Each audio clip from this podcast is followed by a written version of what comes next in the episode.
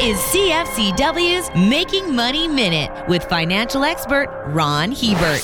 Picking a qualified and emotionally stable executor to wrap up your affairs after you're gone is not something most people give a lot of serious thought to. But if you get it wrong, it can be a disaster. Getting rid of rotten or hostile executors is difficult and costly. If they aren't diplomatic, family alienation can lead to emotionally charged legal battles. If they don't have enough money savvy, bad decisions may prove very expensive for the estate. Being an executor is a big responsibility that deserves some quality thought in order to make the right choice. It just might be the most profitable financial decision you ever make. For more information, listen to our Making Money show hosted by Ron Hebert and Gord Whitehead at letsmakemoney.ca or cfcw.com.